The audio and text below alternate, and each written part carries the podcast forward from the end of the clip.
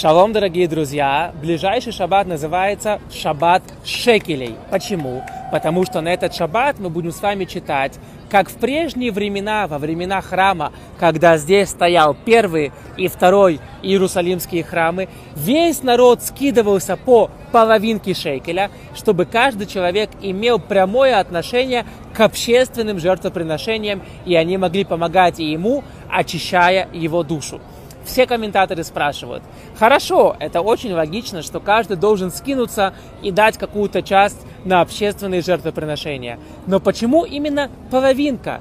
Почему не целый шекель? Что здесь сказано? Почему написано давать именно половину? Говорят наши мудрецы, что каждый человек, который еще не женился и не, не, или не вышел замуж, он называется только половинкой. Он несовершенны. И только после свадьбы мы с женой становимся одним целым, совершенным, завершенным творением. Поэтому муж до свадьбы – это половинка, и жена до свадьбы – это половинка. Из-за того, что эти шекели, которые мы скидываемся, они пришли искупить грех золотого тельца в том числе. А грех золотого тельца, как мы знаем, совершили только мужчины. Женщины не участвовали в этом тяжелом грехе. Получается, что только мужчины нуждаются в искуплении, а мужчина – это половина организма, поэтому Тора говорит, не нужно скидывать целый шекель, жена тут ни при чем.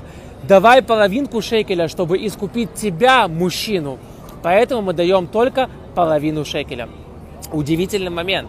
Во-первых, мы должны знать, что до свадьбы мы только половина – а во-вторых, мы должны знать, что женщины не участвовали практически в этих всех грехах, которые были во времена египетского рабства и первого большого освобождения.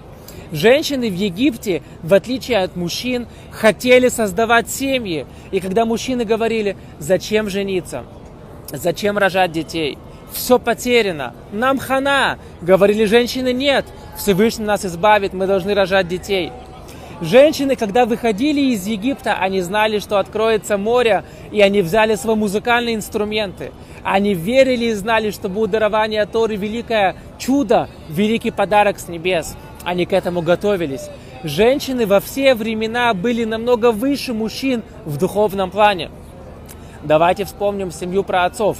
В споре Авраама и Сары Всевышний говорит, Сара права. В, спо, в споре Ицхака и Ривки, кому давать благословение, Исаву или Ицхаку, Всевышний сказал, Ривка права, благословение идет Якову. Э, в споре Якова и Рахель, нужно ли также жениться на Лее, Всевышний сказал, что Рахель права, нужно взять в жены также и Лею. Во все времена женщины всегда были выше-выше мужчин пророческий дар про матерей был намного выше, чем пророческий дар наших праотцов. Женщины не грешили во времена Золотого Тельца, и им не нужно скидываться половинку шекеля.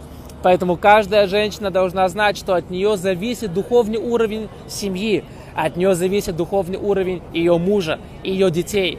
Каждая старшая сестра должна понимать, что на ней очень большая ответственность, потому что ее сердце намного более расположено служить Богу, чем сердце ее братьев, и она должна им помогать. Великое значение женщины в семье.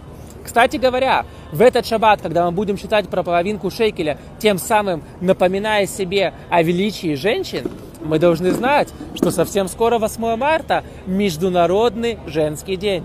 Совпадение? Не думаю.